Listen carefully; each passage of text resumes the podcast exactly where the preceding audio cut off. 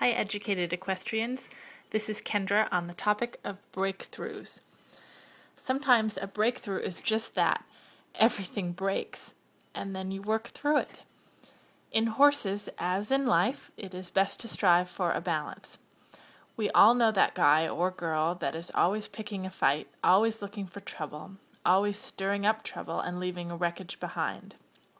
Referring to a certain horse professional, Julie once said, he finds a zit and does open heart surgery.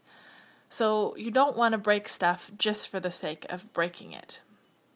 On the other hand, if you are so fearful of things breaking that you avoid uncomfortable communication, scary situations, or challenges, you become an avoidaholic.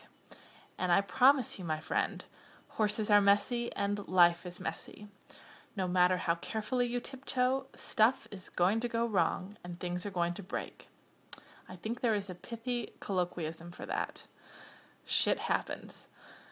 The thing about being an avoidaholic is that if you aren't used to practicing some mild discomfort, by the time something avoid- unavoidable goes wrong, it's going to feel like the end of the world. When you start noticing that you are going out of your way to avoid upsetting your horse, it might be time to just let it break. Let it break so you can fix it. And then the important thing becomes to just go to work cleaning up the mess. Don't have an opinion about it. Don't get mad at your horse or mad at yourself or make it into some big thing. Just fix it. And if you can't fix it in one session, just get it a little better and then work on it some more tomorrow.